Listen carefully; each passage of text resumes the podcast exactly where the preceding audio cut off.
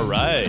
Okay, welcome to this, the Red Bulletin Podcast. I'm your host, Andreas Tzortzis. We're talking to top performers in the worlds of adventure, sports, culture, music, innovation. We're trying to understand the hurdles that they had to overcome to get where they are and, and the tips and tricks that made them better. And today we've got um, really an amazing guest. This guy is, well, first off, his name is Carlin Isles, and uh, he started off as kind of a Division two football player. He was uh, very close to making the U.S. national track team ahead of the Olympics in 2012. He was at the trials there when he stumbled across a YouTube video on rugby, and that changed his life forever. It's not really a podcast about a rugby player, though. It's a podcast about a man who, at a very, very young age, makes a realization that he has a gift. In this case, a gift of speed. And that he wants to spend the rest of his life sharing that with others and using it to inspire others. He's had a really, really rough upbringing, and he goes into some detail about that. But the story that you can pull out of it is beyond inspirational. All right, here we go with Carlin Isles.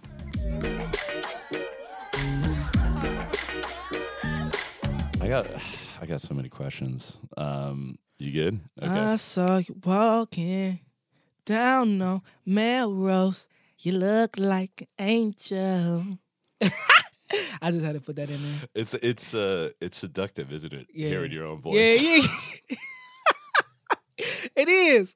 It is. That's funny, bro. Uh, you you're not shy. Actually, I am shy. I am shy. That's bullshit. You it? came in here. You'd never played drums before. You started messing around on the drum kit. Yeah, yeah. You you sing on this, even though we're recording.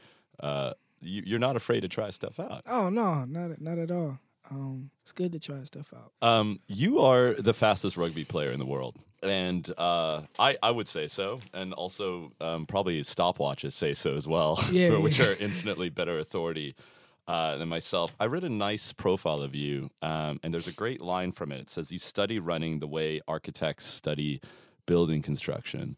Um, where does speed begin? Um, speed begins first uh, through God. He gave me a gift, um, but then it's uh, you develop it. So for me, um, when I was younger, when people was a little faster than me, and I didn't understand why, then I started understanding the background because I was like, man, I'm gonna be faster than these guys. I'm, I'm I never want nobody to beat me again. So When was then- that? When when did that? So happen? probably about when I first, probably about eighth grade. So I know I was fast by when I was eight. So I know how to give. Um, I was just running, and I always liked to run. It was a kid. Actually, it was a kid that was faster than me, but he was older than me, and I didn't know that at the time. Um, but I was just fascinated by his speed. So I used to be like in the snow running up hills. Um, we used to throw this long tennis ball and try to not and not let it bounce twice. So I only can bounce once and try to catch it on the second bounce. So um, I just used to do everything um, I possibly could to be faster um, and get faster. So I just how did you hills. know how to do this stuff? Did you just come up with these ideas by yourself? Um, yeah, I just came up with ideas by myself. Um, a lot was uh, rock, watching Rocky movies. Really? yeah, I was really inspired by uh, Sylvester Stallone at a younger age. I just liked the way he, uh, the way the movies told us it's like a story at a sense of of struggling and um in, in the grind and becoming somebody. So for me, once I understood that there was there was science behind running, and then you know you can get faster to technique or doing different drills or exercises, then I started looking deep into it. Um, he also does a lot of unconventional stuff in those Exactly. movies, right? Uh-huh. Like hitting dead carcasses of animals. And, Yeah. yeah, and that that's the kind of stuff that resonated with you because this Yeah. is I'm guessing this is like before YouTube and stuff where you could literally go in there, Yeah, and exactly. look stuff up, right? Mhm. So you you just came up with it by yourself, Yeah, I just came up by myself. Just be creative, like Uh-huh. architect. and so it was and so it was it starts in the feet or the ankles or the knees And what? or the core. You're like getting faster.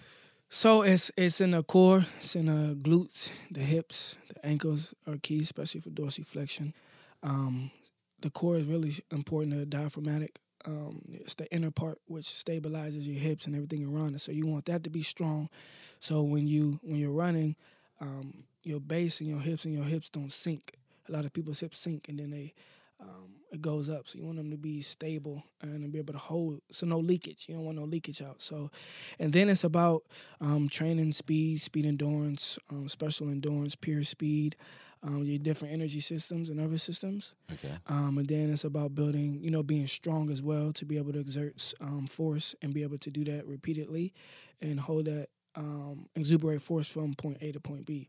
So it's a lot behind it, but That's like a physics breakdown. Yeah, you just yeah, and then- like the physics biological uh-huh. breakdown. and, and then there's a lot of angles. Um, sprinting is, is a lot about angles. So once you understand angles and sprinting, and you hit those angles, then it's it's pretty much easy.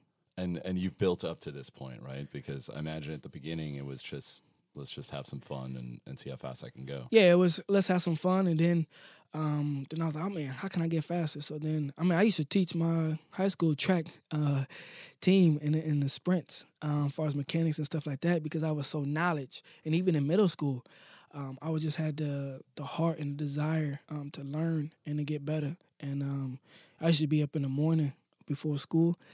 Um, at like five o'clock, and I used to chase the bus up the hill. So, Really? yeah, I was a weird kid, very weird, man. So you, we- you chase the bus in order to beat it. Yeah, so I'll race it, and then I'll, I'll race it up the hill, boom, and I just run, boom, boom, boom, boom, boom, boom, boom, racing it. Um, and I do that, and then I run. I go from one mailbox to another, and I race it, and I time it. So it's like maybe 40 yards, and I used to just run up the hill and clock it, boom. And then I used to be on the hill. It, go down a little, it go start up and then go down. So like over speed, and then I wait for a car to kind of be where I'm at, and I just take off. And uh, I used to try to race it, so. And would the drivers be pretty surprised? Yeah, I was moving. So I was like, I always had these little goals of um, that I kind of set and then just work towards it. Um, this was where? This was Ohio. Uh huh. So you, you were born in Akron, right? yeah, I was born in Akron. Okay. Um, I didn't. I stayed there till about seven, Seven years old. seven years old. With your folks, or so I, when I when I was uh, in foster care, so oh, I stayed up there until I was in foster care. I got adopted. I left at seven, then I got adopted at eight and moved to the suburbs. what what happened? What happened to your? If you don't mind me asking, Yeah. what happened to your folks? Um, well, I didn't really see my dad that much. Okay. Um, so I was with my my mom a little bit, her boyfriend a lot. Um, well, my mom did drugs, so I got taken away from her um, when I was at her apartment complex. But I stayed with her, her boyfriend a lot. Her, my twin and I was actually we lived in a car for a little bit, so we was homeless. So we lived with a boy, her boyfriend in a car in the back seat. And um, one day, my sister and I was in a, uh, and this I was in a tour car, you know, paddling, and uh, these these cops swarmed her- apartment, and they took her and they put her in the back of the paddy wagon, and they put my sister and I in the back of the police car, and then uh, I I was like, wait, wait, wait, I want to give something to my mommy, so I got out the car, picked the little dandelion out, and then uh, oh, is it you know the yellow things that you Uh, da- daffodil, or yeah, I Yeah. think so. Yeah. And uh, they opened it up, opened a big paddy wagon truck, and I gave it to her. And then that was the last time I seen her. So yeah, uh, how old are you? I was uh, six, I think. And your and your sister? Oh, she my twin, so she was six too. Wow. Yeah. And uh, I mean, did things progress quickly? I mean, were you able to find a foster family, or was it? Yeah. So Those took days us. after must have been so confusing. But Yeah, yeah, on the other hand, you're six years old, so how much Yeah. do you remember of that time, really? Yeah. So I remember. I kind of remember the uh, majority of it all. They took us to a temporary home um, for like a day until they found us a, another place where that was gonna keep us longer. And we was there for a day. Um, our caseworker took us there, and then next day we went to a home in Akron, where I mean there was like a couple. It was a, a boy and then maybe three other girls, and then yeah we stayed with them, and um, it was brutal, but yeah. when did you get uh, taken in by a foster family? Um, well, that's that's when I got taken care. When I when I left them, Mm-hmm. it was I was there for a day at the temporary home, and then I, I was in foster care when I the day after. So, yeah, I was there for about I think maybe a year. Then I got my parents came and wanted to adopt us, and uh, I prayed for that boy, cause woo, the struggle before that was real. I mean, you're six years old, right? Yeah, yeah. You don't, you don't know, you don't know how you're even feeling about all of this stuff. I imagine. Yeah, but but it was like I used to run away from home a lot when I was in foster care because I my I had to get in fights a lot to protect my twin and I. So it was just uh, we had to eat dog food. I ran away from home, and then uh, yeah, I, I didn't want to be there because I knew if I would have kept uh, living like that, I'd probably end up being dead or in jail Right. for for a fact. Even at that young age. Oh heck, shit! I knew I already, it was it was so bad, and the schooling was so bad. I couldn't even read when I was eight. I couldn't read, right? I couldn't do nothing, um, and it was just it wasn't a, a good environment. And um, I used to cry and pray, God, please get me out of here, please, please, please, please, please. I got tired of fighting people uh, to protect my 29 and just running away, just crying, and uh, it was it was it was hard mentally, um, but yeah, And then your parents came, your your foster parents came Mhm. and adopted you guys.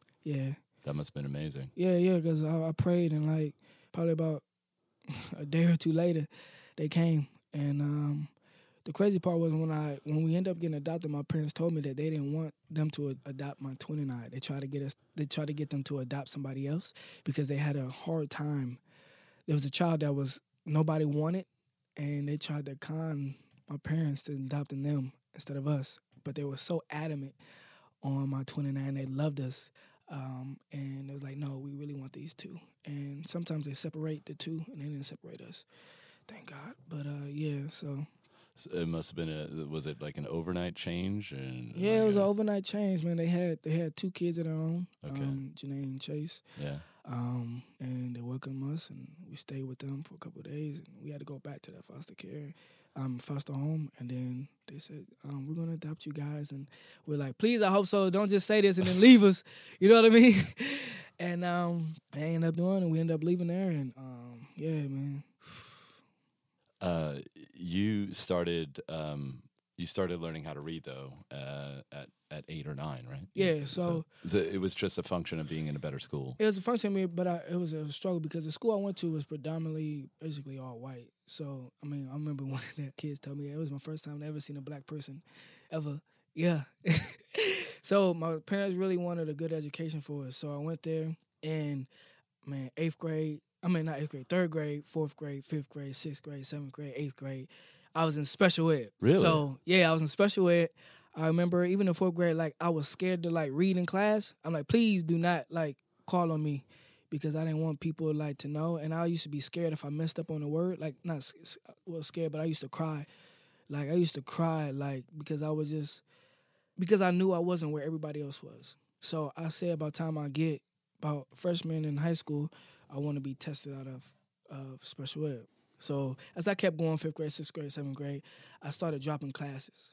And I had one class left by the time I got eighth grade, and my goal was to be on, you know, be with the regular kids. Majority of my, all my classes with the regular kids. And I tested out of that, and um, by ninth grade, I was getting 3.2, 3.3 GPA, and um, everything just started catching up. But I had goals, and I was, I didn't want to be just like another black kid that was just fast um, and dumb at a sense. I didn't want to be a statistic, so I had to, I knew school was important, and I just worked my butt off, and I was it was a it was a, something that I struggled with. And it was uh, something I had to attack. A lot of people want, run away from the things that they're not good at, and uh, I couldn't run, so I had to face it head on, and I just kept setting goals and um, accomplishing things. But you you could run. You could run really fast. could. but also the the way you applied yourself. I mean, what we were talking about earlier, the way you applied yourself to become a better runner. Surely you Uh-huh. use those same those same methods, right? Or the Yeah. same dedication and commitment in in getting better in your schooling, right? Was it just a matter of like applying yourself every day in that sense, or or did one come easier than the other? Well, one is that one came running. Um, applying that came a lot easier because there was a more of a will and desire in that. School was uh, something that um, some people are really good at. Um, a lot of people have to, you know, I see a lot of kids that barely studied and then go in there and get A's. And I didn't know, at a sense, how I learned. You know what I mean? Everybody learns differently. Sure. And yeah. as I got older, I understood that. I mean, how I learn, I'm more of a vision person. I, I got to see things in order to to fully grasp the whole whole picture. So for me, um, I, I I kept I kept at it. I'm lucky I had great teachers and great uh, supporting cast, um, but I also had the will to, to get better as well. So for me, it was, man, you have to buckle down. You gotta you gotta. I mean, as bad as you. Uh, a lot of sporting and sports running came a lot easier for me. I mean, I mean this ain't as easy, so you gotta you gotta grind, you know. But you can't just choose, you know. So I just I, I just grinded. and that's how you did it. Mhm. Um, how how competitive were you in in the track space at that point? You were, I mean, we're talking about like kind of freshman year, high school. You know, you had that kid in eighth grade that you wanted to beat. By the way, did you eventually beat him? Oh yeah, um, they never beat me again. I told they never beat me again. And I remember um, my first my first track meet um, when I was in eighth grade. No, it was the seventh. I lost and I cried. What was you it probably like? think I'm a crybaby. I'm not a crybaby. I cried because I'm like I thought I was fast. yeah, And about when I got to eighth grade, ninth grade, none of them cats ever beat me again. Ever. I used to street race a lot too. what'd you do after you lost that big race? um, I went home and I went on the computer and I start watching film of uh, Carl Lewis, trying to say, okay, what does he do to to get faster? What is what's his technique like? And so I just started practicing over and over and over again. You just emulated world I champion emulated- track athlete and Yeah. Olympian Carl Lewis. And I just used to just run, run, run, run. run. And even then, you knew to like like nobody was telling you look at your Nobody- yeah. look at his angles or Nobody was telling me. So what I do was, I remember when eighth grade, I used to um, study out. I mean, print out. I had this booklet that was like, you know, those binders. So I had a all information on how to run faster than pictures, and um, people like segments of pictures pictures of people running. Each each angle, each things, and I would study body angles, understanding okay acceleration, top end speed, and I had a stack. It was so big that none of my papers can fit in it, so I used to just stack them in the middle, and that was all the information um, that I was studying. I had in my mind to how to how to apply the right biomechanics and force and understanding speed and, and power and stuff like that. And man, I used to be up three o'clock in the morning um, and watching film over and over and over and over again. What are you like 13 at this point? hmm I did it all the way through high school. I ain't go to no school dances. I ain't go to prom. I was just working out. I was at the track work, working out. Did people think you were crazy? People thought I was weird. My parents, my parents thought I was weird because I didn't. I, mean, I didn't go. I didn't go with no. I didn't have no girlfriends. I didn't do. I didn't do none of that. I was just so driven um, because I had a fear when I was younger of, of being nobody, and I seen. I used to cut out the clippings on on, on my and put it on my wall of, of people who made mistakes and people who had a gift, and they what do you mean? it- People who were like so gifted athletes, who messed yes, up. who messed up, and they let that go to waste. And I took it out and I put it on my wall, and I told them I'd never be like these people. Who, would- who would like give me some Like- examples? Uh, like Maurice Clarett, Right. um, he was one of them. Um, Was he doping or he had he had he was a football player at Ohio State okay? and uh, running back. Um, had the world on his hands, and um, I guess he had he was between he a robbery, I think. Okay. and everything just crashed, whole dream. And um, I was like, God, man, I'll never let waste my gift, my talent. Because So- you knew at this point. You had Yeah, yeah, You I knew you had something. Uh-huh, But was there a goal in mind where you're like, man, I want to be in the Olympics one day, I or wanted- man, I want to be a pro NFL yeah, player? uh-huh, those are my two goals. I want to be in the Olympics. Or, Oh, it was both those yeah, goals. bo- it was both Yeah. of those goals. Okay. And uh, I said, I have to. You can't. I remember my dad told me you can't be like everybody else. You got a gift. You got to be different. And the thing was me, I was not. I didn't drink. I didn't smoke. I didn't do none of that. Um, and people respected that because I didn't give in to peer pressure, and um, I was. I didn't want to make any mistakes, so I was just smart, and um, I just was me. I used to run in the hallways, um, the grocery store, running with my arms, practicing my technique. It didn't matter. I didn't care. I'm like, I'm, I'm the fastest. So what? I don't. I mean, what can you really say? But it was just not people okay with being different. You How know what I mean? Yeah, and and how how'd you get the self confidence to do that? Especially because high school is such a formative age. It's a- Yeah. kids are so kind of worried about image and how they look and how they appear to others. Like, how did you have the self confidence to just pump your arms in a grocery store in a small town in Ohio? Yes. For me, it was about um, I under, I understood the world at a sense and the people, and I understood that you can't conform to to what the world is doing, what everybody else is doing, because you got to understand that. I was for me. I said I'm on a path. I'm on a goal. I'm on a dream. For me, it didn't matter what anybody thought about me. I'm gonna be different. I'm gonna do it my way. I'm not gonna conform, and I'm not gonna try to please people because you when you try to please people, um, you lose yourself, and then you end up being unhappy trying to please everybody, and and doing what everybody else is doing. So I knew the only person that I could please was God. I'm really big on faith, and uh, I was okay because I was I was popular, so I was okay with just being just being me and being cool with everybody. At a sense, even people who made fun of kids, the gothic kids and all that. I was cool with everybody. You hung out with the goth kids. I, I everybody, man, the, the weirdos, the people that had like um if they had Down syndrome, it, it, didn't matter because I showed love and I knew that I'm no different than anybody else. You know what I mean? Yeah.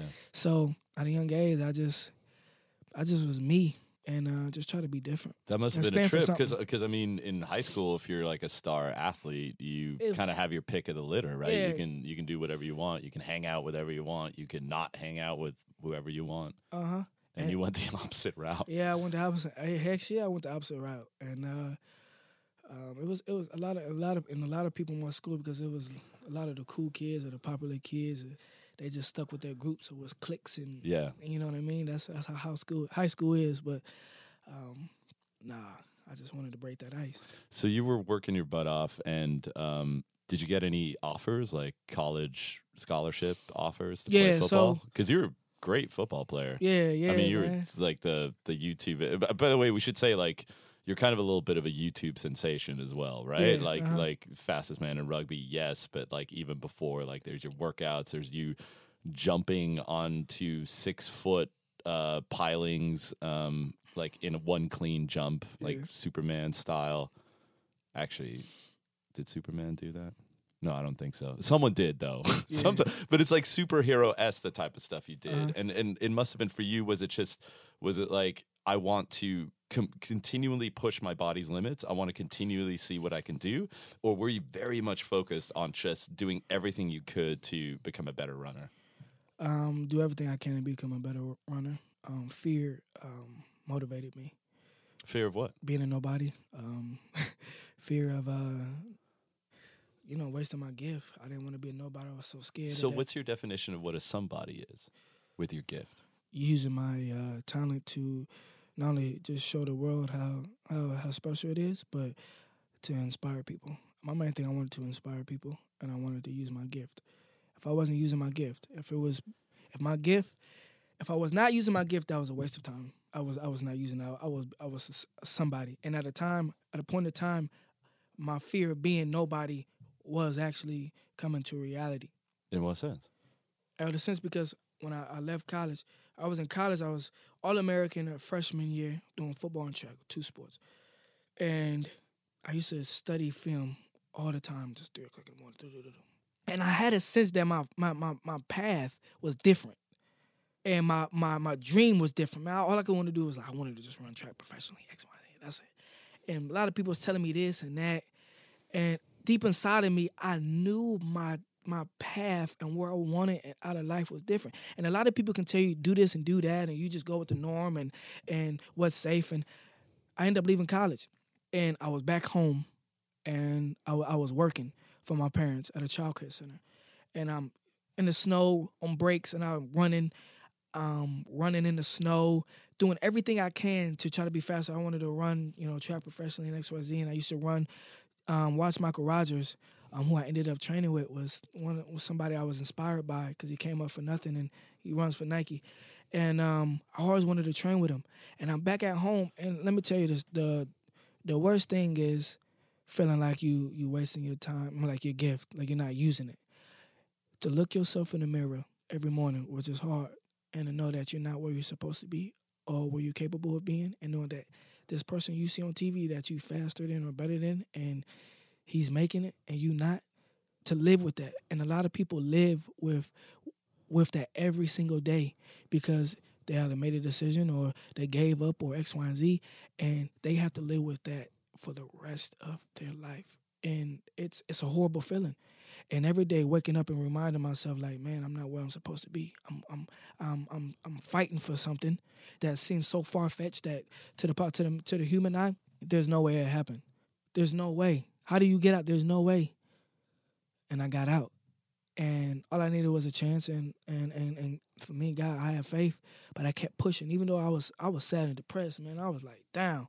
But every day I just kept working and working. And it always it started from when I was young. So I built good habits. Habit builds character. That's what that's what character is. You you sow your seeds in in the right habits, and then your character will show. So for all the time for when I was younger, and I just kept working hard and working hard and working hard and working. I was sowing good seeds, and whether it was good times or bad times, I just kept it moving. I just kept moving. I just told myself, don't just keep it moving, and doors just start opening. Boom, boom, boom, boom, and I just stepped in and I just took advantage of it, and I built good habits.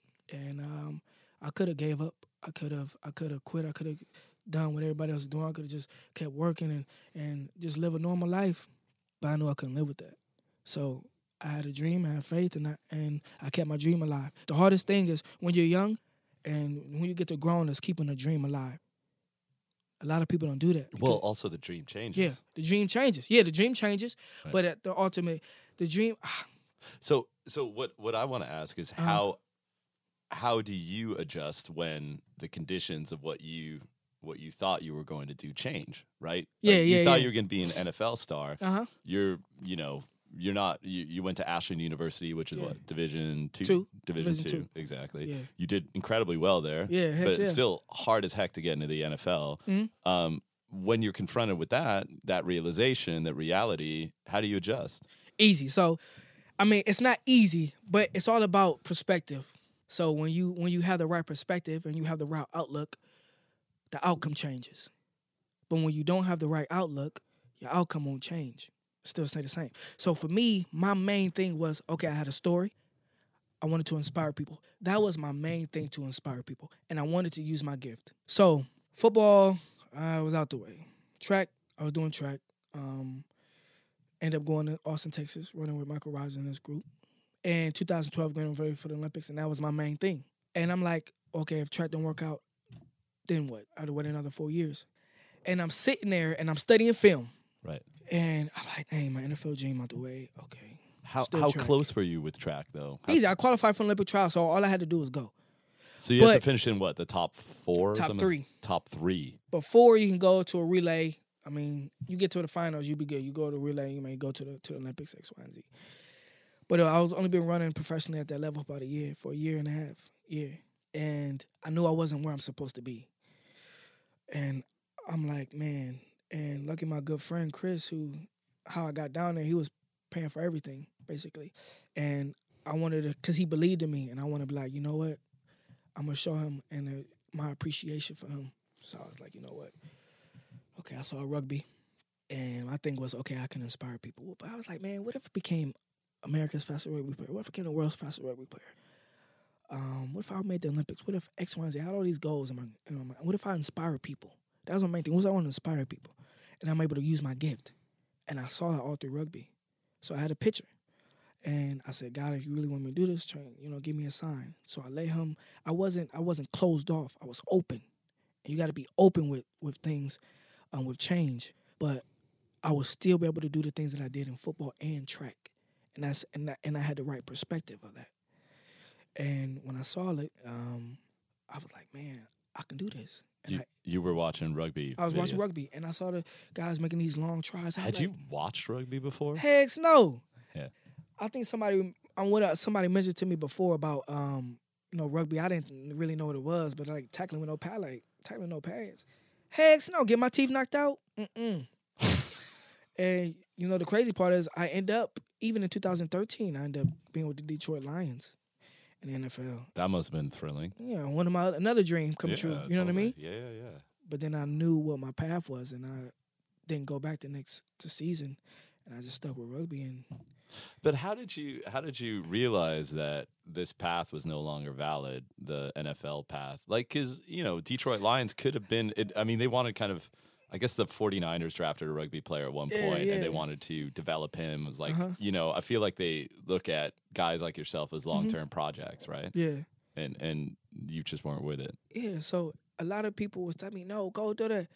But a lot of people don't have, they don't understand the purpose. What are you chasing? Are you chasing money? Are you chasing this? Chasing? Right. I was just chasing my prayer. I was out, I sit here, here I come. God gave me all these things. I was became the world's fastest rugby player. I'm able to inspire many people. And I was touching lives. So my thing was, why would I give that up for for for uh for something that's that's I wouldn't be able to do as much, or I'd be a a, a fish in a, in a big pond, a little fish in a big pond. Sure. And I'm like, no, I'm not gonna be blinded. So devil would like to blind you. You know what I mean? And I wasn't gonna be blinded and and use different. I knew the right.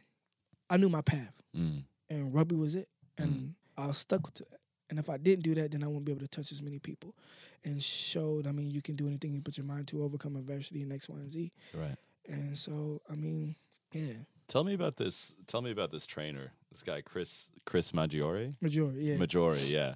Uh, when did you first have contact with him, or when did you first reach out to him?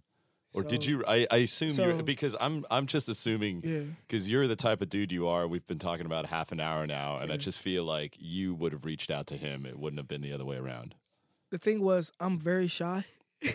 That's crazy to me, Bro, I'm telling you, man, I am shy. You have no idea. And I remember I was in You literally just sang on that microphone the first thing you did when you sat down. You played drums in the other Uh-huh. room when you can't play drums. And Yeah. actually, it sounded pretty decent, by the way. I do what I can. Thank you. I do what I can. So, what, what are you talking about when you're saying shy? Bro, what does that mean? I'm shy. All my life, bro, I've been shy. That's why I really didn't talk to girls when I was younger. Because I was I was shy, I yeah, didn't know what to say. scary. Yeah, that's true. But even with I was just for me, I was always in my own lane, my own bubble. Um, I always was just by me because I felt like nobody believed in me but me. So I kind of shut off the world at a sense, and I just became so introvert.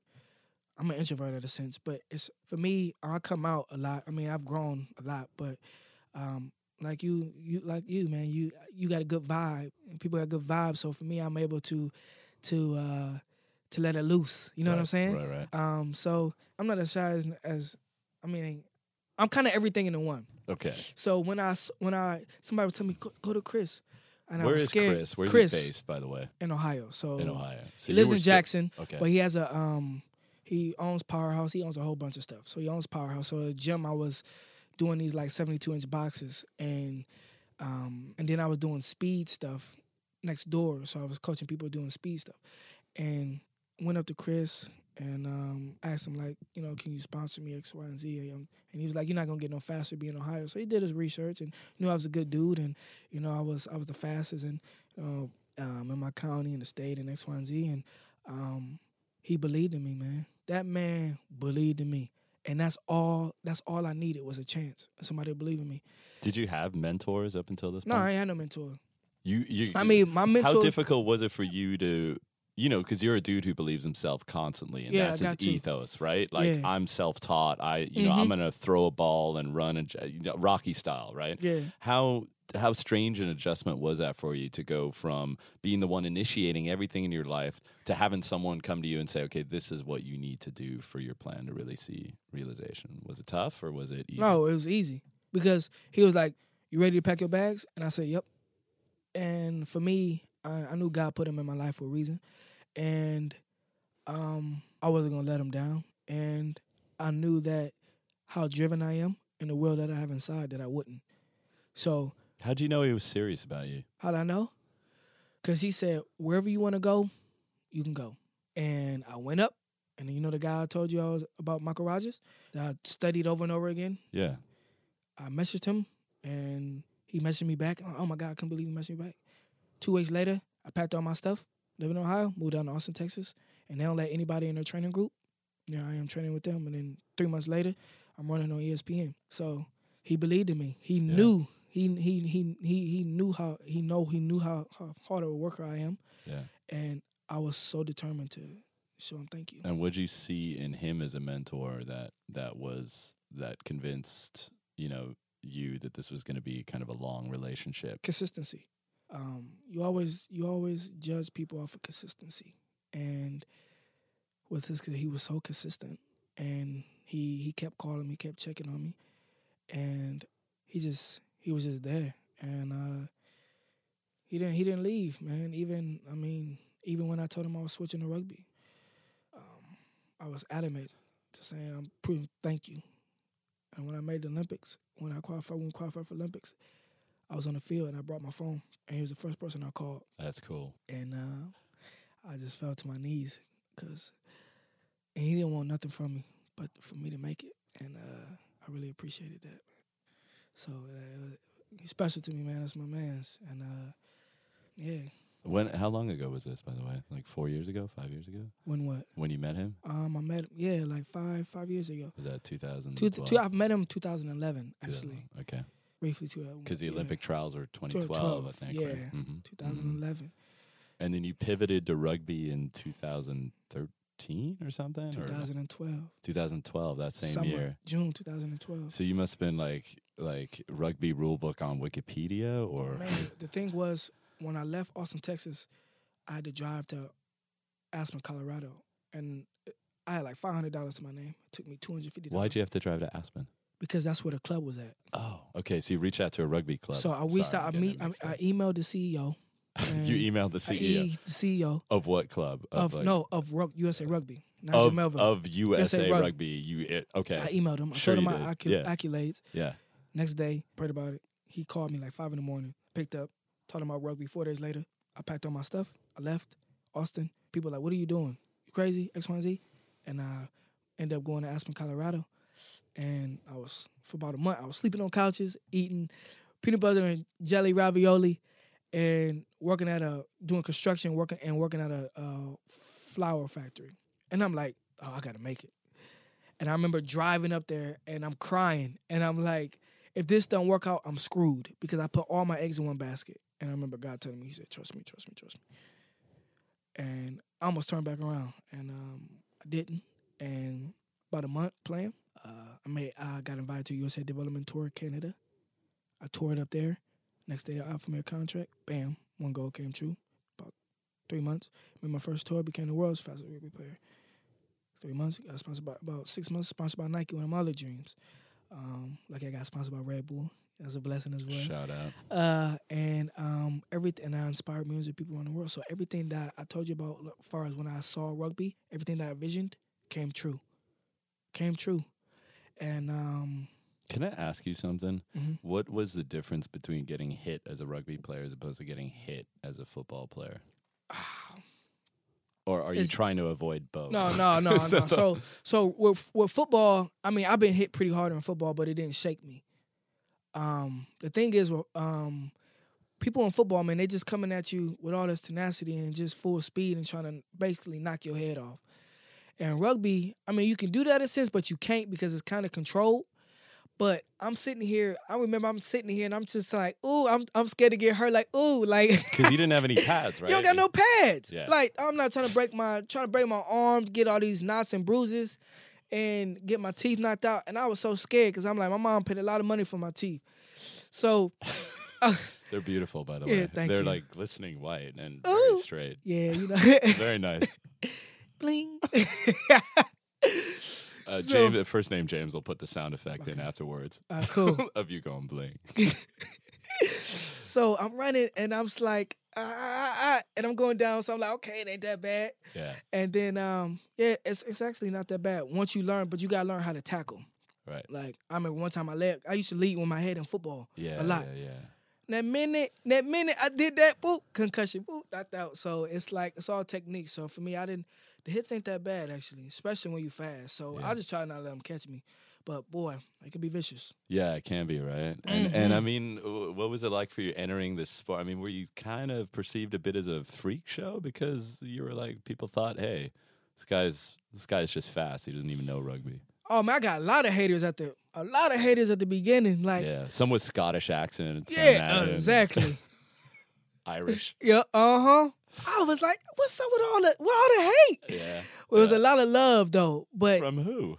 From a lot of people because they never they didn't see, they they never saw somebody like with that speed before. So it's Right. it's foreign at a sense. Right, right. And in rugby, I mean, there's some fast players. I'm gonna tell you that Yeah. a lot fast. I'm a, these guys are a lot faster than NFL play. I can tell you that much. But they didn't see no speed, so it was, it was foreign. It was different, but people liked it. You know what I mean? Even though I got some haters, oh, he's just this and that and that. So I had to prove them wrong. Cause I, lo- you know, I love proving people wrong, but um, I had to make them believe, Mm. and it, that drove me to um the the doubt. And I remember writing on posters on my wall of everything negative somebody said to me, and I still have those. And I just use that as as motivation Yeah, and turn those non-believers to believers. School us a little bit on um, the rugby difference between rugby sevens, which is what you play, Yeah. right? Which is seven Seven on pers- seven. seven on seven, and, and Uh-huh. rugby fifteens, which, Which is the kind of the standard Ooh, rugby, right? Lord. Mm, 15 on 15. What is that good or bad? Is that a Oh, good it's bad. or I mean, f- it's not a lot of space, first of all. yeah. And then I'm tackling guys that's 200 and, no, I'm about 110, 120 kgs. Or is it two? Hundred and man, that's like some 100 and- metric imperial. No, about 110, 120 kgs. Yeah. Um, guys like 230, 250 pounds, and they're 6'2", 6'3". I'm 5'8", and I weigh 167. Right. And they're coming at me. And with 15s, you can go with a lot of more power into it because it's it's not a lot as much running, so you're not fatigued. And they're coming at me full steam. Yeah. And it's them or me. And they coming at me. And I'm like, I gotta tackle this big old dude. And and and, in those type of games, I wear my mouthpiece. Because Yeah. in sevens, I don't really wear my mouthpiece. But in in 15s, you gonna have to wear your mouthpiece or you're gonna be in a hospital. So it's a lot. I mean, those those hits, man, and it's just boom, boom, boom. Yeah. So sevens is more kind of a free flowing It's game, a, right? Yeah, it's Just because it's is it on the same size pitch? Yep. So it's about 70 meters, 65 to 70 meters wide, and Right. 100 meters long. Okay, and and so there's just more space because More there's, space. there's like literally less people on the Yeah, pitch yeah. means there's more space. But you wouldn't think so because more the, way they track, Mhm. it's it's it, you be it's unbelievable how they can track so much space. So it's all about um, setting. My, my playmakers have to set me up or the wingers up really well. Because if not, then they'll just branch off and then there'll be two guys on you, and then you're like, uh oh. And then you got to dish it out somewhere, or you got to take it in contact, or try to use your feet and get Mhm. around and become a lot clever. Yeah. What uh, uh, anything from football that you can apply to rugby? Oh yeah, you could apply a lot, man. Footwork, um, like beating defenders one on one. Right. Um, soccer as well, because you got to we can kick the ball, kick Yeah. and chase. Yeah. Um, I mean wrestling, because I mean there's we wrestle a lot come scrum, so there's a lot of different sports that you apply into uh to to rugby, and I use track as well as far as like manipulating and understanding how to accelerate and use my top end to not get caught. Um, so I kind of use it all. How how uh, is it your favorite sport? Yeah, I'm between that and track. I still I love track, man. Yeah, So yeah. I, I those two. Um, I'm having to ask you all these questions about rugby uh, because it's just not very well known, right? It's known yeah. that it's like it's a it has a devoted following here. There's Uh-huh. you know UC Berkeley has an incredible rugby team, Yeah. right? Um, and uh, the, the All Blues, I guess they're called, right? And All Blacks. All are they the All Blacks or is Yeah. that New Zealand? New Zealand are all blacks. They're the All Blacks, yeah. So Berkeley's All Blues. Anyway, it doesn't matter. Yeah. Um, uh, the the point is that it's it's got a devoted following, but it's not that big.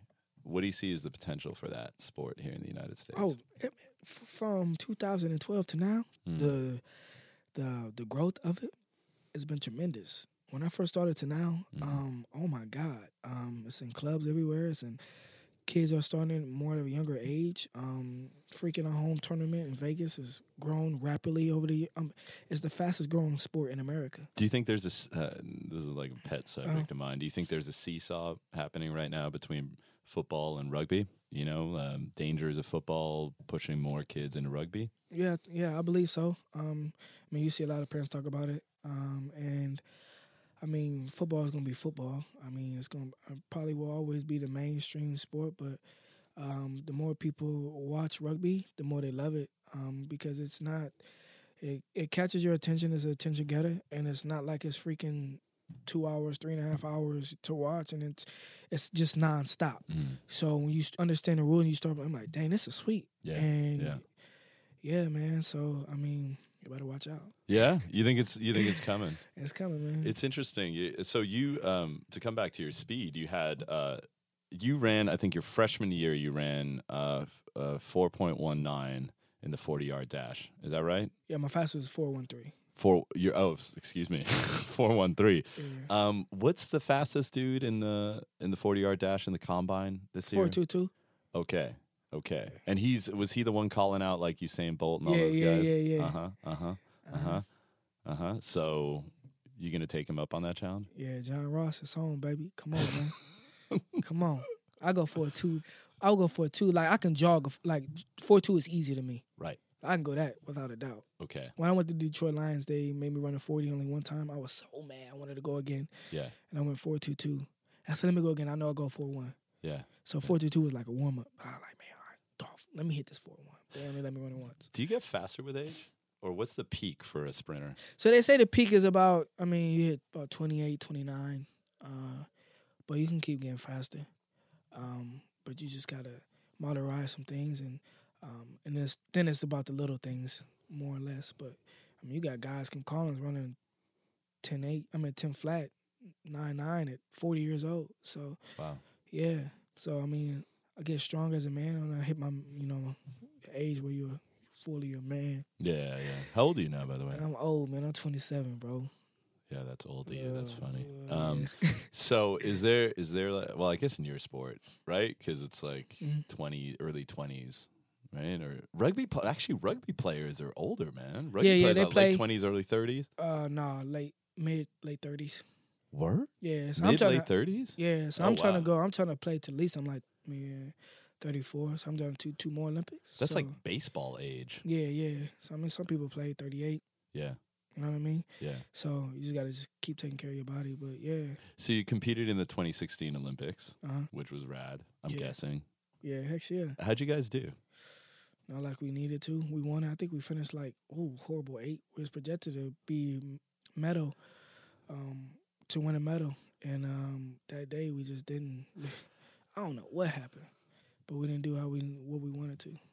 How is that possible when like rugby is such a small and and growing sport in the United States that you guys are already projected to medal? Because we were fourth, I think we were fourth in the world for that, and we know we are just a little bit off, and we know we just needed to fix a little things to be the top three. And even right now, we're I think we're fourth in the world. We just finished second in our last tournament in the world. So I mean, we should have won, but stuff happens, and uh, yeah. So I mean, luckily we had a great coach, Mike Friday, who's turned our program around tremendously. I mean, we went through like three, four coaches in every year, Yeah. and um, we found they got the right coach, and he just turned us from being what tenth or twelfth to being fourth in the world. And we got the talent. The thing is, we got so much talent on our team and speed, and we have Where did- everything. Where do they come from, man? Are they because are, are there some like so we you? have we have some. I mean, we have Fijian. He's American Fijian. We have Mm. Samoans. We have a lot of Tongans. Um, we have well a lot of them. I mean, you know, Caucasian at a sense, and then Mm. I mean, there's only two or three African Americans now. I mean, there's only one. it was just me, but um, so I mean, I mean, America has all the talent, but it's you know It's just a matter of like channeling it, right, so- and identifying it and developing it. Yeah, and we have we have everything for our speed, power. We have everything. So we have the whole tool set, but it was just how to uh, let it flow, how to let it glow. Yeah. Um, and man, our coach did that. What are the big What are the big things coming up in rugby? So right now they're in uh, London and Paris, just finishing the season, the last two legs. Okay. Um, That's the seventh. Seven. So Mhm. regular, we always have an HSBC series every year, no matter what. Okay. Um, so we have that, and then next year we have that, and then we have the World Cup after that. So the World Cup, and then that's the big next big thing, and then after that is just our season Olympic qualifier, um, and then after that is the Olympics. so the next these next three years is bang bang bang bang bang. Okay. And how do you see your own development? Like, what do you want to get better at? Um, I want to get better at um, creating more space for myself a little bit, um, and um, become a lot faster. Um, first, get healthy first. I'm rehabbing right now, and um, yeah, you tore your ACL and my MCL. ACL, my meniscus. That's kind of a big. Those are like three letters that are pretty harsh to recover from, yeah, right? Yeah, uh huh. It was a fear reminder. How far along are you in recovery? You you tore it when? When was it? Um, right before Vegas. So I tore it. So it'd be nine weeks, nine weeks post surgery Friday, okay. and I tore it eleven weeks ago. Okay.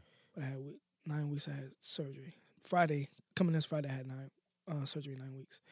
So I mean, I'm ahead of schedule. I mean, my PTs called me the Wolverine um, because I'm healing so so fast, and the things that I'm doing. My coach, I keep doing stuff, and my coach saying, "What are you doing?" He, Yeah. he messaged me, "What are you doing?" And I'm like, "I'm fine, bruv. Like, chill." Um, and um, I'm just so far ahead of the schedule. It's crazy. Not that I'm rushing, but man, for me, it's a time for I'm able to actually uh, relax, and I'm able to. My thing, I'm trying to um, transform my body how I wanted to. Okay. And I'm about to come back nasty, bro. I'm about to come back. I got this plan, and I'm about to come out so right, faster, just just better in, in every aspect, and on and off the field, and, and I'm excited for it, man. So yeah, I, I feel like I haven't done nothing, which is the crazy part. But Yeah. I mean, you got to you uh, you got years. You got Yeah. at least 10 years in the sport it sounds like. Yeah. And and you you've got so much more. You got to, you know, so how much of it is also cerebral, right? How much of it is like understanding what to do better or understanding the sport better? Um, a lot of it, man, because with the sport, man, you're always learning, always Right. growing. Right. And for me, I know that I'm not where I'm supposed to be, and Yeah. I know that I, there's so much more of me I can give that a people haven't, a lot of people haven't seen yet. Yeah. So it's about just keep tapping into it. And the thing for me, I want to get every ounce and ability out of me, Right. and that's why, and that's what I'm driven to do. And I'm scared to be, I'm scared to be average. So um, I just keep working. So does this also translate to your drum skills? I mean, are you going to are you to eventually develop that into like you know, arena rock level standards Come or on, man, you already know. So that's the, that's the next chapter. Yeah, yeah. Rugby Hollywood Bowl. Yep, All right. drumming out. Carlin Isles. Thank you very much, man. No problem.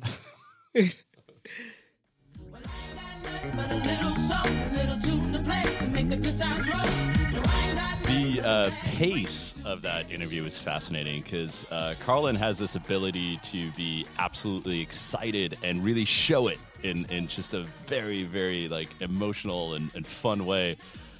And then he can switch and become really serious when, when the mood requires it. Uh, really, really inspirational, really great guy. Uh, we had a great chat, um, and uh, hope you guys liked it. You can find us on iTunes. Uh, you probably found us on iTunes. You can also follow us on ACAST. That's our host network. Um, head over to redbulletin.com as well for more. And uh, thanks to First Name James, our engineer, uh, to our producer T Rizza, and associate producer Ryan, the Turbo Thurbin. I'm Andreas Tzortzis. See you next time.